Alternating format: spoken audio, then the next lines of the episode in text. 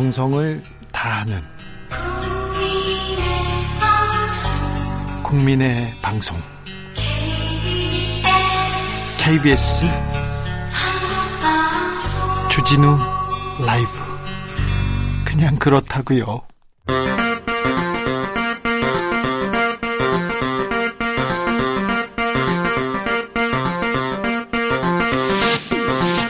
주진우 라이브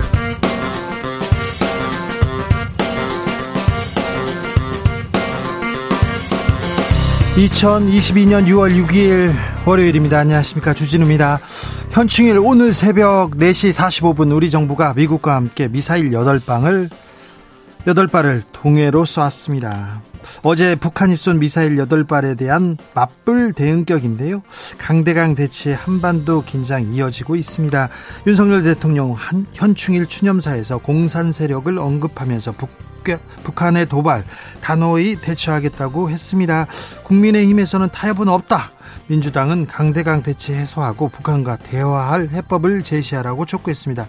군사 전문가 백승주, 김종대 전 의원과 짚어보겠습니다.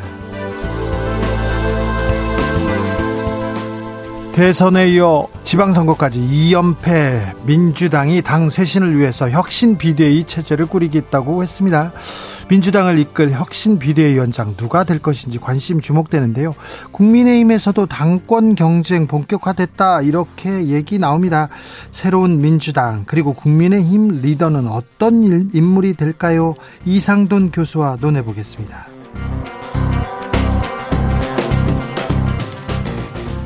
반가운 단비가 내렸습니다. 하지만 가뭄 해소엔 아직 역부족입니다. 물가는 뛰고요. 가뭄은 계속되고 양파, 감자, 마늘, 옥수수 가격 들썩입니다. 식용유, 삼겹살, 밀가루 어우 많이 올랐어요. 물가 충격 어떻게 받아들이시는지요? 여론과 민심에서 분석해 보겠습니다. 나비처럼 날아 벌처럼 쏜다. 여기는 주진우 라이브입니다. 오늘도 자중차에 겸손하고 진정성 있게 여러분과 함께 하겠습니다. 현충일입니다. 어떻게 보내고 계십니까? 나라를 지키신, 나라를 위해서 이 목숨과 많은 걸 바치신 그분들한테 감사함 느끼면서 오늘 보내고 있습니다. 어디서 뭐 하면서 주진우 라이브 함께 하시는지 알려주십시오. 아이고, 현충일인데 연휴입니다. 그래서 노, 놀러 가신 분도 있는데 일하는 분들도 계십니다. 음, 이분들 때문에 나라가 잘, 우리 사회가 잘 돌아간다고 또 감사함 전합니다. 오늘 일하시는 분들 우대하겠습니다. 사연 보내주시면요. 추첨해서 힘나시라고 비타민 음료 드리겠습니다. 샵 9730 짧은 문자 50원, 긴 문자는 100원이고요. 콩으로 보내시면 무료입니다. 그럼 주진우 라이브 시작하겠습니다.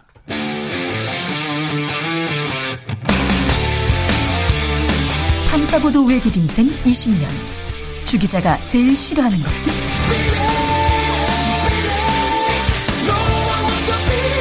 이 세상에서 비리와 부리가 사라지는 그날까지 오늘도 흔들림 없이 주진우 라이브와 함께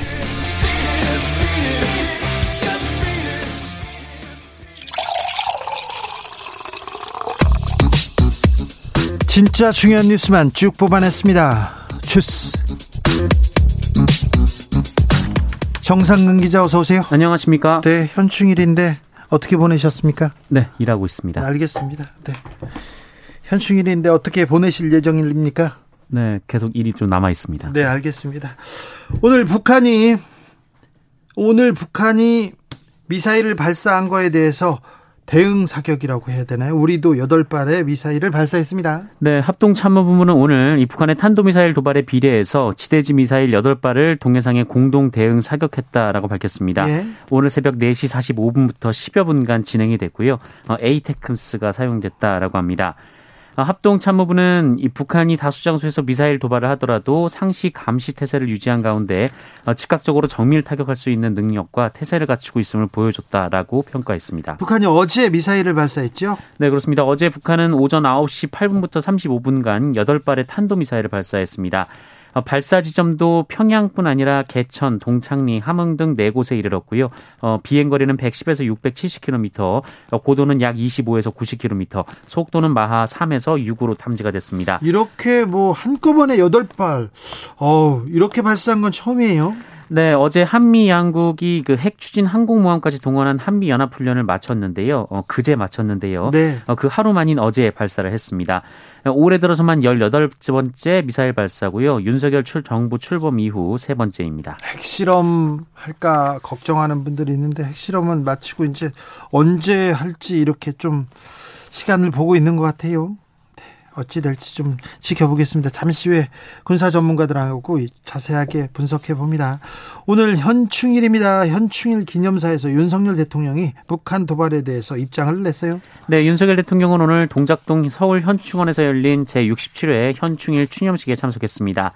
어, 이 자리에서 추념사를 통해 북한의 핵미사일은 한반도는 물론 동북아와 세계 평화를 위협하는 수준에 이르고 있다라면서 어, 북한의 핵과 미사일 위협을 억제하면서 보다 근본적이고 실질적인 안보 능력을 갖추어 나가겠다라고 말했습니다. 어, 윤석열 대통령은 우리 정부는 북한의 어떤 도발에도 단호하고 엄정하게 대처할 것이다라고 했고요. 어, 또한 국가 유공자들과 유족들을 더욱 따뜻하게 보듬겠다라고 말하기도 했습니다. 예, 이준석 국민의힘 대표는 우크라이나에 갔어요. 네, 국민의힘 이준석 대표와 국민의힘 소속 의원들로 꾸려진 대표단이 현지 시간으로 5일 우크라이나의 수도 키이우를 방문했습니다. 어, 올렉시 쿨레바 키이우 주지사가 SNS에 이 소식을 알리면서 어, 이준석 대표 등 대표단이 키이우 인근 부차 지역의 민간인 고문 매장지를 방문하고 이르펜에서 파괴된 주거 지역을 시찰했다라고 전했습니다. 그런데 국민의힘 내부에서 이준석 대표 행보 비판하는 목소리 큽니다. 네, 국민의힘 오선 중진인 정진석 의원이 대표적인 윤핵관이죠. 네, 그렇습니다. 지도부 측근에게 당협 쇼핑을 허락하면서 공천 혁신 운운은 이율배반적이지 않냐 어, 이렇게 비판을 했습니다. 어, 이 얘기는 경기 분당을 당협위원장에 정미경 최고위원이 내정된 것을 두고 한 말로 풀이가 되고 있는데요. 어, 정미경 최고위원은 수원에서 강남, 분당갑 등 이 당세가 강한 곳에 당협위원장을 하려는 움직임을 보이고 있고 어, 이를 최고위원회가 묵인하고 있다라는 주장이 나오고 있습니다.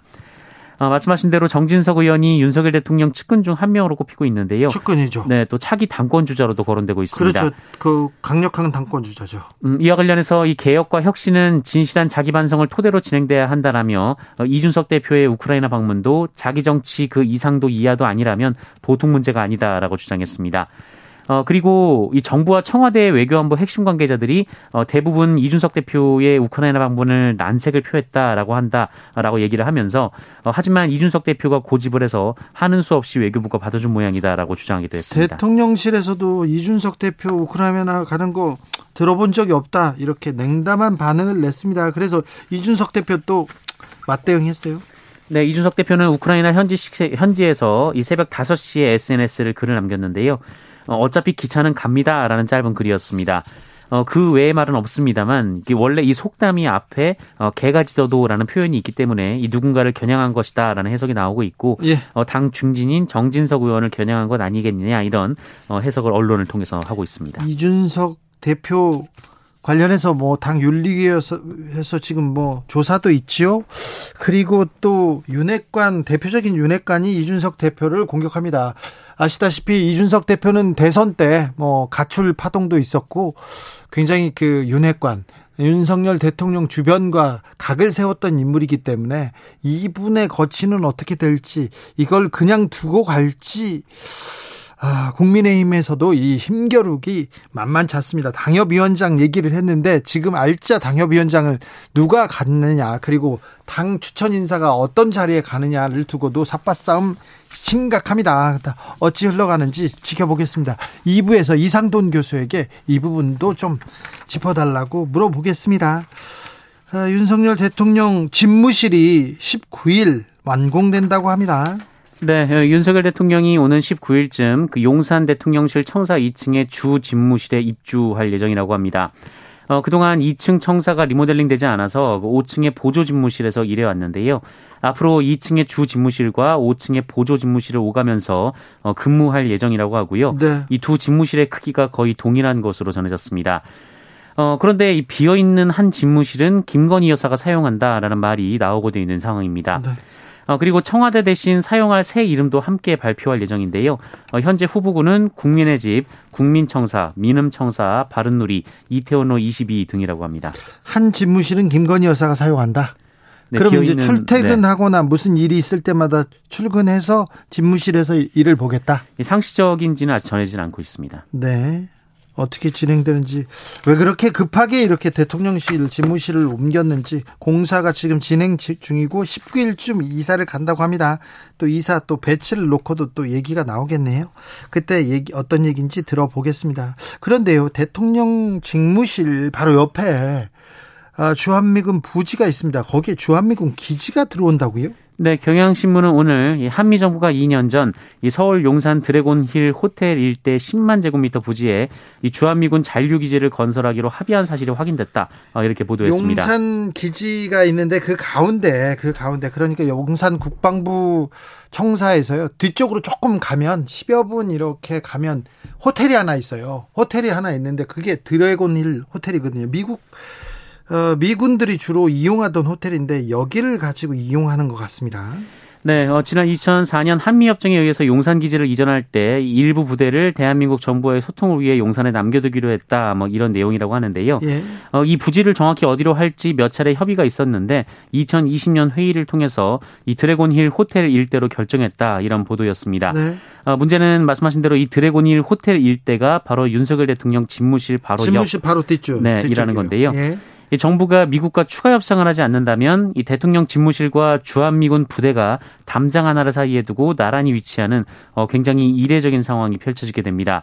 어, 미군이 주둔하는 20개국의 국가 중에서 대통령 집무실 인근에 미군 부대가 주둔한 사례는 없다라고 하고요.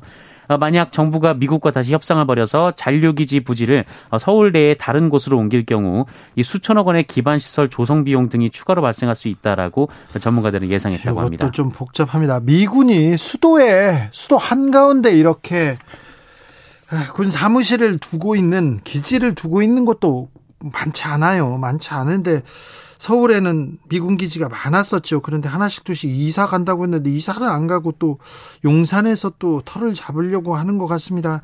이 협상은 어찌할지 아, 이 부분도 잠시 후에 군사 전문가 백승주, 김종대 두 분한테 물어보겠습니다. 뭐, 이 보도가 사실이라면 좀 심각한 것 같은데요. 좀 정상적이지는 않아 보입니다.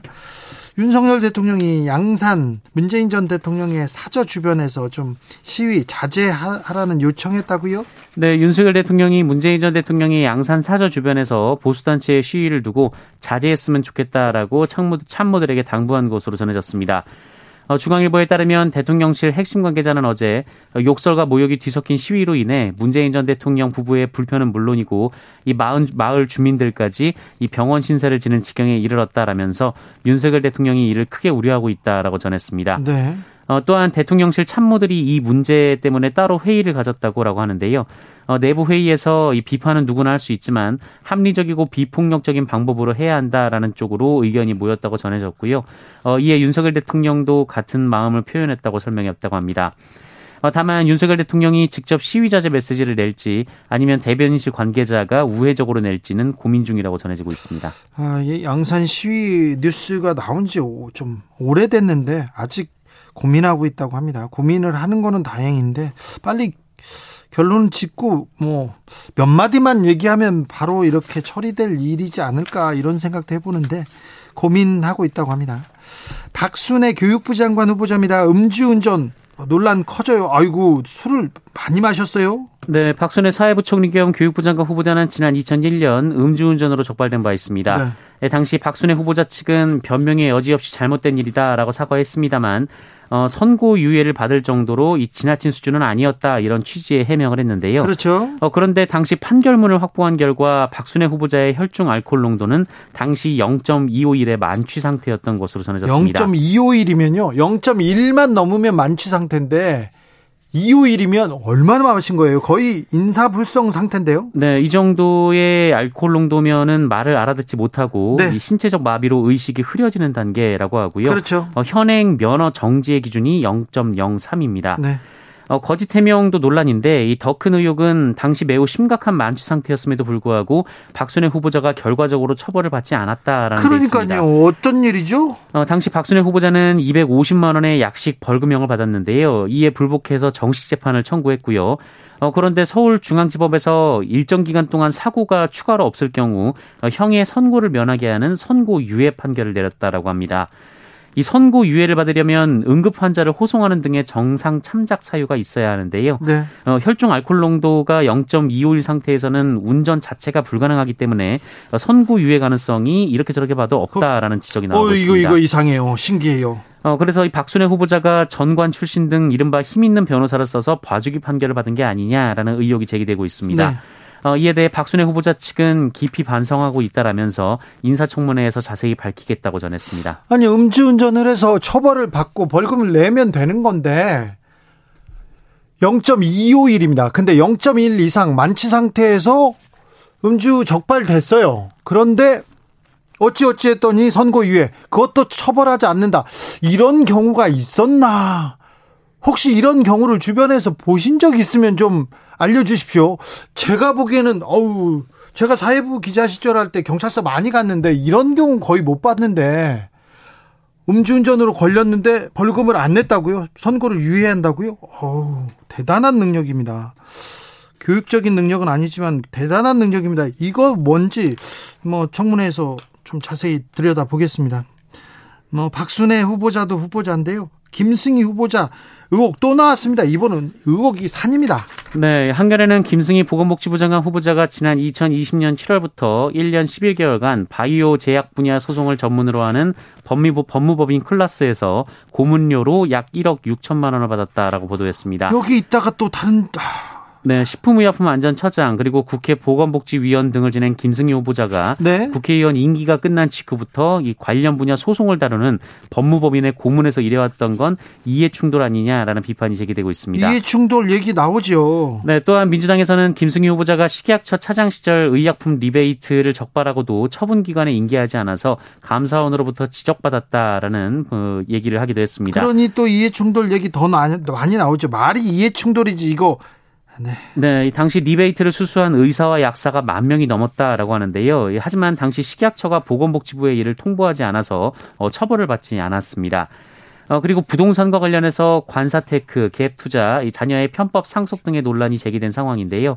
어, 논란이 이어지고 있습니다만 국회 원구성 협의가 길어지면서 인사청문회가 이뤄지지 않을 가능성까지 제기되고 있습니다. 김승혜 후보자, 김승희 후보자 의혹이 계속되니까 의원들이 그 얘기 하더라고요. 차라리 정호영이 깨끗했다 이 얘기가 나오고 있습니다. 그립다 이런 얘기를 하시는 분도 봤습니다. 의약품 리베이트 봐주기 의혹 그리고 이 아, 법무법인에서 고문료 받은 거 이 부분에 대해서는 굉장히 좀 어, 해명을 해야 될 텐데 해명으로 끝나지 않을 것 같습니다. 네, 일단 의약품 리베이트 봐주기 의혹에 대한 해명이 나왔는데요.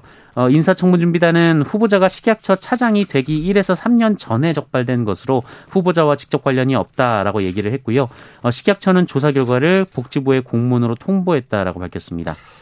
공무원에 있다가 중요한 자리에 있다가 로펌이나 회사로 갑니다. 그런데 바이오 제약 분야에서 소송을 전문으로 하는 회사로 가요.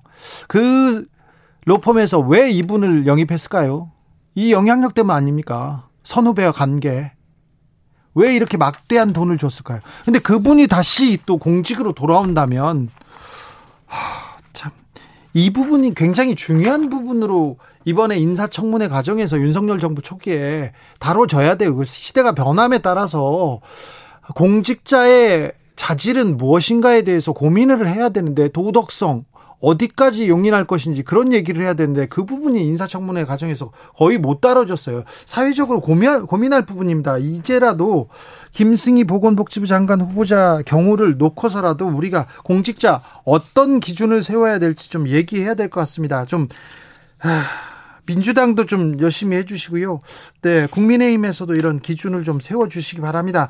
우리 편이야. 우리가 임명했으니까 그냥 무조건 막지. 이런 얘기로 그냥 넘어가고 그래서는 안 될 것 같습니다. 보는 국민들이 있어요. 이해람 중사 사건 특검팀 공식 출범했습니다. 네, 공군 내부에서 성추행 피해와 2차 피해를 받고 결국 안타깝게 세상을 떠난 고 이해람 중사 사망 사건을 수사하는 특별검사팀이 어제 공식 출범했습니다.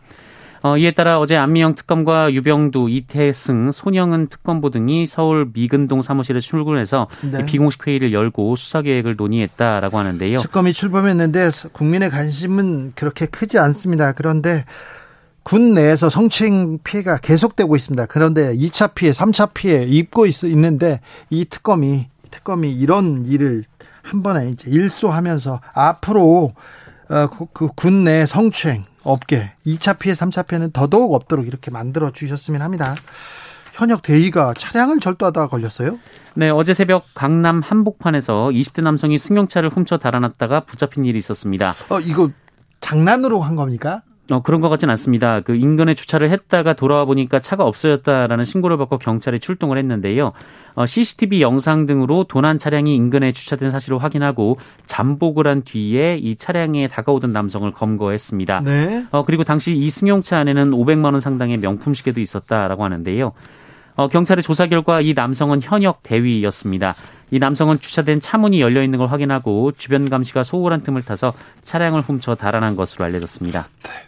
바로 잡힙니다. 우리나라는 CCTV도 많고요. 경찰력이 대단해가지고요. 남의 차 타고 이렇게 행여라도 장난이라도 이렇게 이런 장난 하지 마세요. 이렇게 장난도 안 되는데 차량 절도하면 바로 잡힙니다. 우리나라는 곳곳에 CCTV가 방범 CCTV가 있어서요. 이 차가 어디로 가고 있다는 걸 다 보고 있습니다. 그래서 절대 네 바로 걸립니다.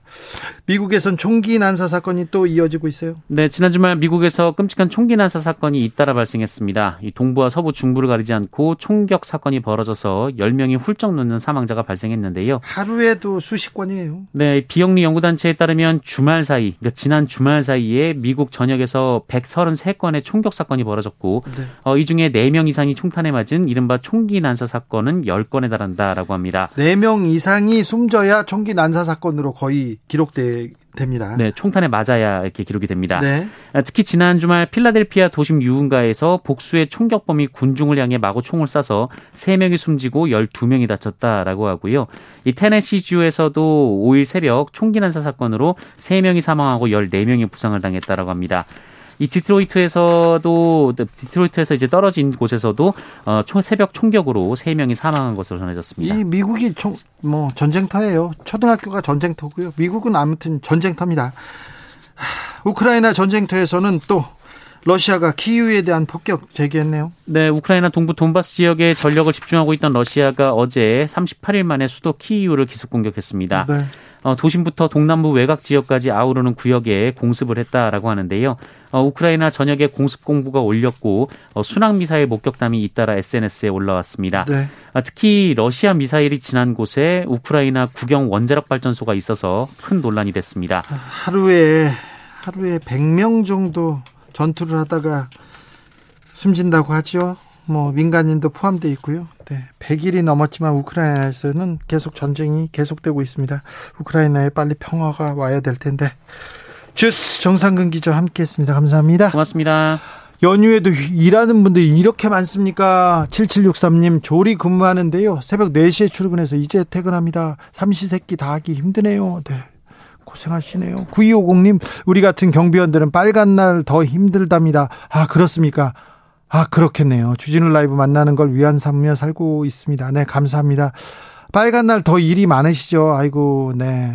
빨간 날 쉬는 게 굉장히 큰 당연한 권리인데 특권처럼 돼버린 그런 직군도 있어서 아, 참 안타깝네요. 5348님 텃밭에서 풀 뽑고 있습니다. 해지기 전에 빨리 끝내야 하는데 아, 장갑 벗고 잠시 문자 보내고 싶어요. 보냅니다. 이렇게 얘기하시는군요. 네. 7701님, 이곳은 과일의 성지 충북 영동입니다. 영동 복숭아 봉지 씌우기 하느라고 옆 돌아볼 틈도 없습니다. 황금 연휴라고 하지만 과일 농사하는 사람들은 너무 바쁜 나날을 보내지요. 오전에 잠시 일손 멈추고 묵념하며, 묵념하면서 나라 위해 희생하신 영령께 묵념했습니다. 감사하고 고맙다고요. 아이고, 네. 복숭아가 복 받을 겁니다. 네. 복숭아가 잘 될 거예요. 네. 1876님, 오늘도 튀김기 앞에서 튀김하는 분식집 자영업자입니다. 요번 여름 더 덥다는데 벌써부터 걱정입니다. 얘기하네요. 그래도 어제 저녁 오늘 새벽에 비가 와서 오늘은 좀 서늘하고 오늘은 또 봄, 봄 같은 봄 하늘을 만끽할 수 있었는데 벌써 덥군요. 네. 튀김집은 덥습니다. 튀김 아유 기름값이 그렇게 많이 올랐다는데 튀김 괜찮으실지 네. 네, 걱정이 됩니다. 신명숙 님은 야간 근무를 아침 9시에 퇴근해서요. 지금 또 출근 중입니다. 9시에 퇴근하고 지금 출근하신다고요? 어, 그럼 몇 시간 쉬고 가시는 거지? 잠은 제대로 주무시는 건지 요양원 근무라 공휴일과는 먼 세상 살고 있습니다. 주 기자님 조목조목 시원한 멘트에 위안을 얻습니다. 신명숙님 힘내세요. 아 그런데 9시에 퇴근, 지금 출근 너무 일을 많이 하시는 거 아닌가 이런 생각도 합니다.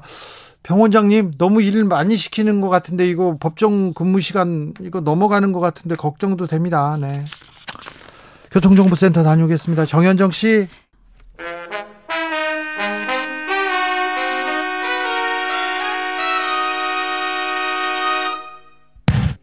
주진우 라이브 돌발 퀴즈. 오늘의 돌발 퀴즈는 객관식으로 준비했습니다. 문제를 잘 듣고 보기와 정답을 정확히 적어 보내주세요. 6월 6일 오늘은 제67회 현충일입니다. 각급 기관과 가정에서 조기를 개양하면서 호국영령의 명복을 빌고 추념하는 날인데요. 현충일뿐만 아니라 올해 국경일 그리고 정부 지정일엔 태극기를 달아야 합니다. 자, 여기서 문제 드릴게요. 다음 들려드리는 보기 중 태극기를 개양하는 날이 아닌 날은 언제일까요? 보기 드릴게요. 1번 3일절, 2번 광복절, 3번 성탄절. 다시 들려드릴게요. 1번 3일절, 2번 광복절, 3번 성탄절. 샵9730 짧은 문자 50원 긴 문자는 100원입니다. 지금부터 정답 보내주시는 분들 중 추첨을 통해 햄버거 쿠폰 드리겠습니다. 주진우 라이브 돌발 퀴즈 내일 또 만나요.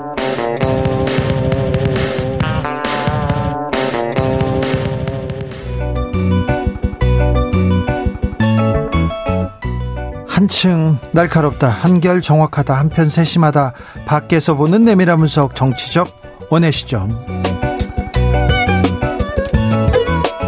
오늘의 정치권 상황은 현충일 특집으로 꾸몄습니다. 국방안보 전문가 두 분 모셨습니다. 백승주 전 의원 안녕하세요. 예, 안녕하세요. 김종대 전 의원 안녕하세요. 반갑습니다. 네. 빨간 날 모셔서 죄송합니다.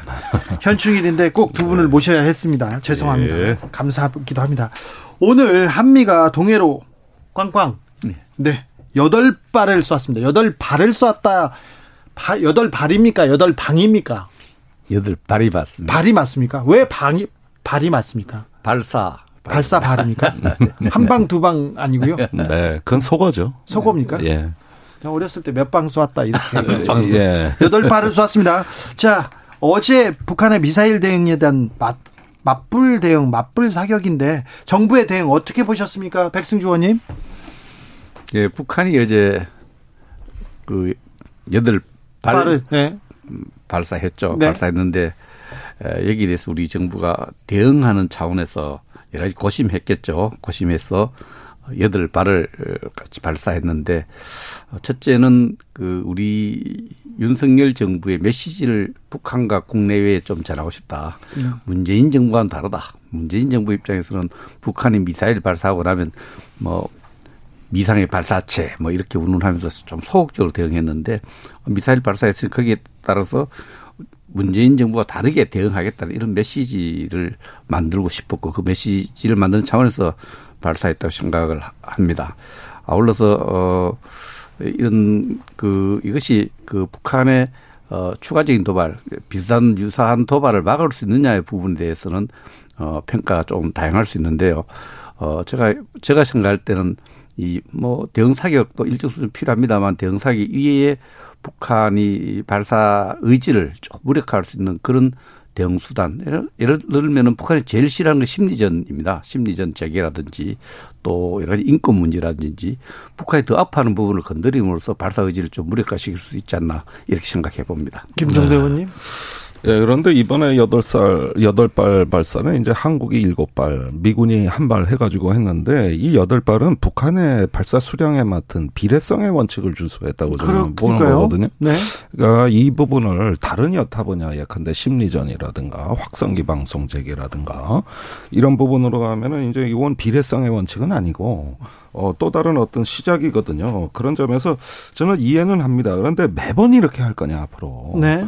예, 사실은 우리나라도 북한 못지않게 아니 북한보다도 훨씬 더 많은 미사일 시험을 이미 하고 있고 네. 또 북한이 앞으로 장거리 단거리 이래 가지고 굉장히 많은 발사가 예상이 되는데 그때마다 이 즉흥태세 이게 하루 만에 이렇게 어, 그대로 맞대응을 하는 이런 식으로 한 번 해놓으면 앞으로 안 할 수가 없잖아요. 그러니까 이런 점에서는 이것도 또 역시 상당히 어떤 그 의지는 보여주는 데 반해 가지고 우리 부담은 큰 것이다. 결국 필요할 때 정확한 대응, 진중하고 그러면서 효과적인 대응, 좀 이런 식의 뭔가 보여주는 것보다는 어떤 효과가 우선이 아니냐 이런 점에서도 한번 또 생각할 여지는 있을 것 같습니다.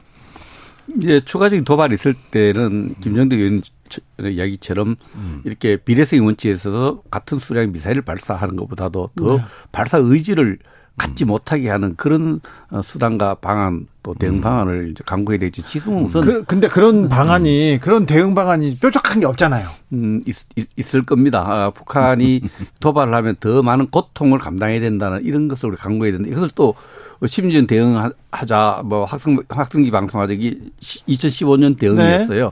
그렇게 하면 또 이게 긴장을 좀 에스컬레이션 시킨다는 이런 비판도 감내할 수 있겠지만 그러나 어 비례성 원칙에서 같은 수량으로 대응하는 이, 이 부분 오늘 저 보다 좀 더 나은 방법이 있는지 한번 고민해 볼 음. 때입니다. 예.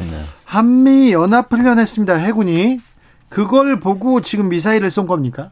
타이밍상으로는 한미연합훈련에 대해서 굉장히 예민한 반응을 보이니까 네. 한미연합훈련이 끝나는 무렵에 한미연합훈련에 대한 어떤 목적에 우리가 굴복하지 않겠다는 이런 북한의 북한 스스로는 그런 메시지를 갖고 있다. 한미연합훈련 때 미사일 쐈습니까? 음, 한미연합훈련 때는 미사일 발사를 안 했습니까? 예, 네. 실사기 훈련 톤은 쏘죠. 그럼요. 네. 쏘는데 그 아무튼 한미연합훈련의 목적, 한미연합 한미 군사 태세를 강화하는 데 대해서 북한이 절대 굴복하지 않겠다. 그게 네. 기죽지 네. 않겠다. 네. 이런 의지를 담아냈다 봅니다. 국민의힘에서는 타협은 없다고 하고요. 민주당에서는 강대강 이제 멈춰야 된다. 북한 대화의 타 대화의 테이블로 나오게 해라. 이렇게 얘기하는데 반응이 좀 다릅니다. 어찌 보시는지요, 김종대 의원님? 글쎄요, 외교안보는 항상 타협책을 마련하면서 강경책도 구사하는 거거든요. 네. 예, 문재인 정부 같은 경우는 이제 뭐 굴종적이다 이렇게 비판을 합니다만은 가장 많은 국방 예산을 투입해 가지고 한 손에는 등등한 몽둥이를 들고 있었고 네, 그... 다른 한 손으로는 대화에 손짓을 했단 말이죠. 네. 예, 이렇게 어떤 그 전략은 균형과 또 어떤 그 안정을 도모할 수 있는 이런 부분들이 일단은 갖춰져야 되고 이게 국가 전략이라고 봅니다. 제일 쉬운 대응이 강대강이죠.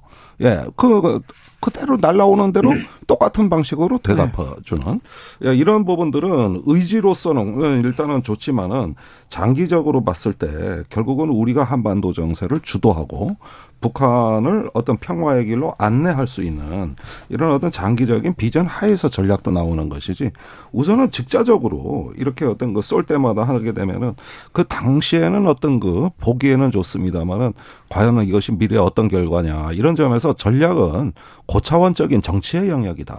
근데 예, 그러면서 균형이 중요하다고 저는 봅니다. 그런데 강대강을 걱정하는 목소리는 이 점에는 맞지 않아요. 강대강이라면 양비론적 입장이거든요. 음. 북 미, 부, 먼저 미사일 발사 북한도 나쁘고 거기에 비례성 원칙에서 대응하는 우리 대한민국도 잘못했다. 이런, 이런 어, 양비론적 입장, 이런 거면 양비론적 입장을 내놓을 때가 아니에요. 그대로 계속 북한을 잘못 길들이는 거예요. 잘못된 태도를 내려야 사면권을 주는 거예요. 사면을 해주는 거예요. 그래서 북한이 이 시점 북한 도발하지 마라. 음. 여야를 넘어서서 북한 미사일 도발 그만하라. 음. 이런 목소리를 좀 낼 필요가 있어요. 여야를 네. 여야가 지금 도발 도발에 대해서는 규탄하지 않습니까? 문재인 정부 때도 방위비 많이 쓰고 그리고 미사일을 쏠 때마다 규탄했죠. 아, 북한이 지금 어제 여덟 발 쏘고 우리가 음. 대응 사기 했는 대응 발사를 했는데 이 시점에서 특히 다수당인 민주당이 강대강으로 가는 거, 그 바람직하다 이렇게 그럴싸하게 들리지만 네. 72비를 가르자면 북한이 먼저 도발한 거예요. 음흠. 북한의 네. 도발을 네. 중단하라를 먼저 이야기해야 된다 이렇게 생각합니다. 알겠습니다. 네. 오늘 어, 윤석열 대통령의 현충일 추념사 어떻게 보셨습니까? 공산 세력이라는 표현이 눈에 띈다 이런 얘기도 있던데요. 네. 어쨌든 뭐 공산 세력이 추가됐다. 이제 뭐 저번 한미 정상회담 때도 해구산을 핵에서 핵으로 대응한다. 이렇게 구체화하는 표현을 자꾸 성과로 이야기하고 있어요. 그래 오늘 추연사도 사실 공산 세력이라는 건 국민들이 다 아는 건데 네. 이런 표현을 더 정확하게 했다. 뭐 이걸 어쩌면은 자기 성과로 인식한다면은 전 뭐 그렇게는 이해는 합니다만. 아니 그럼 북한을 공산 세력이라고 하지 민주 세력이라고 할 수는 없잖아요. 아, 그렇죠. 네. 그러니까 이런 점에서 흡연 구역을 담배 피는 장소다. 이런 정도 표현 바꾼 의미로는 전 봅니다. 아, 네. 네. 근데 현충원에 이제 우리가 추념사를 하는데 올 윤석열 대통령은 어 추모해야 될 대상을 세 부분으로 조금 구별 지었어요. 첫째는 그 항일 애국 했던 분들 그리고 6.25 때 순직한 분들 네. 또그 위에 대한민국 헌정사에서 헌신한 공무원들 이렇게 나누어 있는데 오늘 그 현충원은 사실 18만 천이 정도의 우리가 애국 묘역이 있는데 대부분이 6.25때 순직한 분들입니다. 예. 그래서 거기 가서 어 북한뿐만 아니라 6.25 때는 분명히 공산 세력과 자유진영이 싸워서 공산 세력에서 순직한 분들이 많이 있으니까 그 장소의 특징을 고려할 때 공산 세력에 의해서 순직한 분들의 여러 가지 그 추념하는 이것을 직접 표현으로 특별하게 의미를 부여할 필요는 없다고 봅니다. 알겠습니다. 7차 핵실험 가능성 계속 얘기 나오는데 두 분은 어떻게 보십니까? 자, 이게 가장 그 안보의 지금 메인 이슈라고 네, 저는 생각을 언제 할 해요. 것인가. 네, 사실 이 전술적 차원의 대응도 중요합니다만은 지금 북한이 자꾸 미사일을 발사하고 그것도 섞어서 쏜다거나 네. 동시 다발적으로 쏜다거나 이런 새로운 전술을 시험하고 있는데 이게 중요하거든요. 하드웨어보다 소프트웨어를 보자는 거죠. 이런 게 계속 이어지다가 이제 그 7차 핵실험으로 이어지는 이러면 어떤 그 핵실험의 효과도 상당히 증폭시킬 수 있다는 계산이고 더군다나 북한이 시간은 자기 편이라고 보는 거 아닌가 하는 저는 의구심을 갖습니다. 요즘 유엔 안보리 대북 제재도 안 되고 있고 또 중국 러시아가 편들어주고 아 신이 났어요. 예. 그러니까 이런 상황에서 보면은 지금 그 저기 핵실험의 효과를 가장 극대화할 수 있는 시점도 본인들이 선택하는 선택권이 있다고 보는 거예요. 그러니까 이런 점에서 끌려가지가 않고 우리가 진중하게 위기를 관리할 수 있는 조금 더 앞을 내다보는 자세도 필요하다고 저는 생각합니다. 예, 그 여섯 번 정도 핵실험하면 핵탄두 개발을 성공했다고 봐야 됩니다. 핵탄두 어 device 개발은 끝났고 거기 또 다양한 투발 수단들 미사일 개발은 이미 다 돼 있는 것을 과시했기 때문에 핵을 전술적으로 사용할 수 있는 능력을 갖췄다. 핵 강대국이라는 입장을 북한이 늘 강조하고 있어요. 지금 7차 핵실험 뭐냐? 진짜 우리는 핵 강대인 걸 좀 인정해 달라는 거죠. 인정해 주다가 다음 단계는 뭐냐. 우리 핵을 가진 국가끼리 협상하겠다. 미국하고 군축 협상, 핵 군축 협상하겠다. 네. 미국 상대하지 대한민국 상대해서 한반도 질서, 동북아 질서를 논하지 않겠다. 그래서 7차 핵실험은 전략적으로 미국과의 어떤 핵 군축 협상에 대한 어, 요구를 정당화시키기 위한 그런 실험이라고 생각을 할 수밖에 없습니다. 네. 7차 어, 핵실험 할 것 같죠? 네. 할 것 같은데 이게 6월 하순이냐 7월 초냐의 차이는 좀 있는 것 같고요. 정치 심리적인 어떤 효과를 극대화하는 방향으로 지금 어, 준비는 돼 있는 것 같다. 근데 저는 그 단순히 핵 강국이라는 것도 있습니다만은 이제는 핵을 성숙된 어떤 핵 전력을 갖는다 이런 단계에서 그 핵의 운용 능력이 또 문제가 되거든요. 어쩌면은 어, 다양한 투발 수단을 한꺼번에 보여준다면은 우리로서는 뭐부터 방어를 해야 될지 이제 혼란을 초래할 수도 있는 거고 네. 어느 것이 우선적인 방이냐 또 한꺼번에 이걸 방어할 수 있느냐 이런 안보 비용을 대한민국에 부과한다. 그런 측면에서는 이번 핵실험은 과거에 핵을 완성하기 위한 핵실험과 달리 대한민국에 초래하는 안보 비용이 대단히 높기 때문에 네. 이 부분에 대해서는 좀 다른 차원의 어, 대비책이 저는 필요하다고 보고 있습니다. 준비하고 있겠죠? 대비하고 있겠죠? 그렇습니다. 지금 우리 국방부, 우리 정부가 해야 될 일은 어, 북한이 핵, 저, 외교적으로는 어, 이게 북한이 핵 보유국을 인정받을 수 없어요. 그 NPT 체제에서 67년 이후에 핵을 보유한 국가는 핵 보유 국가를 인정하지 않는 게 외교 체제 상태에 있습니다. 그러면 핵을 그 그러나 군사적으로는 핵무기를 보유하고 있는 거죠. 핵을 사용할 수 있는 능력을 갖췄다고 하기 때문에 전술적으로 사용하는 것에 대한 대비를 해야 됩니다. 우리 군은 그것이 이제 가장 중요한 것이 핵을 핵무기를 발사할 때 사용할 수 있는 수단, 미사일이라든지 폭격기가 발사하는 그 지점을 언제든지 폭격할 수 있는 그걸 파괴할 수 있는 능력을 갖춘다. 네. 이것이 가장 큰 거죠. 그 다음에 실제로 발사됐을 때 이것을 공중에서 인터셉트돼서 요격시키는 능력, 방어 능력 갖춰야 되는데 우리 국방부 군은 이 핵의 전술적 사용 능력에 대비한 대비를 철저히 가야 된다. 물외교적으로는 평화적으로 또 해결할 노력을 계속해야 되지만 군사적으로는 어 핵의 군사적 사용에 대한 어 대비를 해 가야 된다 이렇게 생각을 합니다. 그것이 우리 혼자 안 되니까 미국과 힘을 합해서 하는 확장 억지 정책이고요. 그래서 강하게 나가는 정책을 추진하고 있습니다. 아무튼 긴장이 고조되는 것 같습니다. 네. 어, 걱정됩니다. 걱정되는 국면이. 네, 걱정돼요. 또, 또, 여덟 방을 쏘았다고 또 이쪽에서 여덟 발 쏘았고 또 저쪽에서 강으로 나오면 여기서 강, 아, 걱정됩니다. 네, 걱정됩니다. 이준석 대표의 우크라이나 방문은 어떻게 보십니까? 그, 저도 언론을 통해서 이준석 대표가 이제 우크라이나 가서 네. 그 도시 보건 사업에 대한 관심을 표시하고 저는 타이밍상 지방선거 끝내고 그래 갔고 그것이 어 보통 여당 대표 아닙니까? 여당 대표가 그 외국에 방문할 때는 대통령실과 또 청와대죠 대통령실과 또 외교부 예. 또 당내 지도자가 상당히 조율돼서 이렇게 간 것으로 생각을 할 수밖에 없는데 조율은 안 된 것 같아요. 아니 그러니까 오늘 갑자기 어 국회 우리 어, 저 부의장 전진석 의원이 네. 어 타이밍상 적절하지 않다는 지적을 해서 자기 정치한다고 뭐라고 했죠.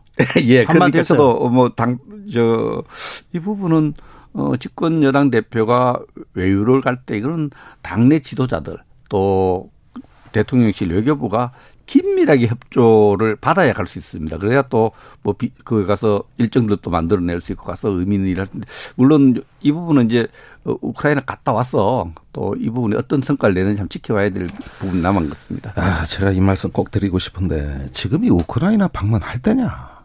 자, 지금 우리가 앞에서 핵실험, 미사일 시험 계속 얘기하고 있는 네.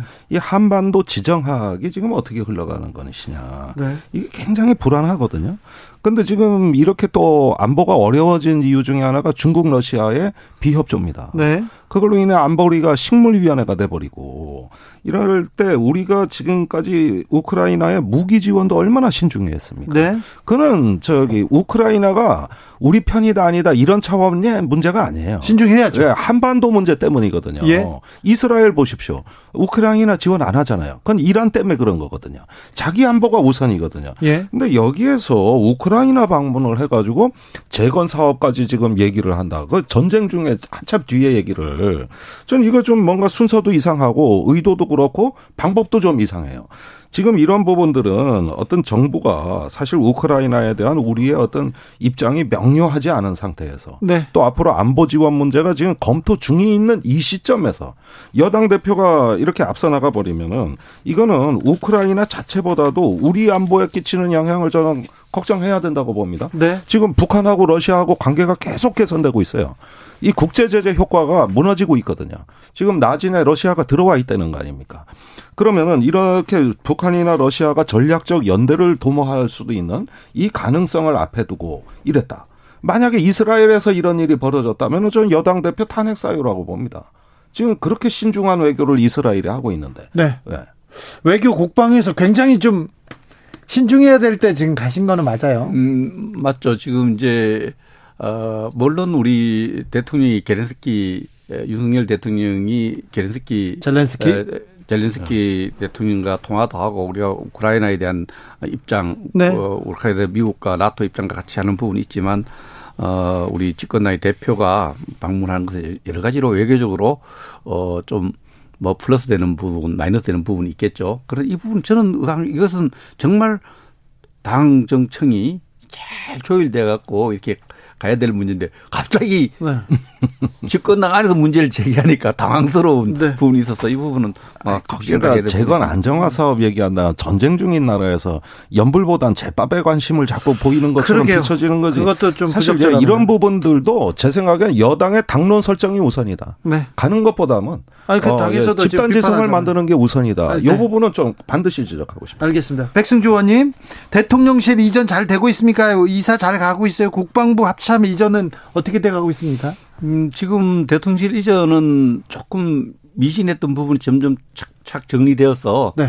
이제 그 보통 지금 5층에서 집무를 하고 있는데 2층에 대한 대통령 1 집무실 되겠죠. 19일까지 마무리된답니다. 마무리된다고 이사를 한다 그러고 국방부는요? 어, 어, 국방부는 지금 뭐 약간 분산돼 있는데서 업무에 좀 어려움이 있지만은 진행돼 있는데 장기적으로는 그 합참 이 점 이런 문제는 좀 장기적 검토 사항이고요. 우선은 대통령실이 어, 빨리 자리를 잡아가는 것 같고 또 대통령 이전에 따라서 청와대 관람 객이 굉장히 많아져서 이전 효과도 어, 뭐 좋은 걸로 이게 국방부 합참 괜찮습니까?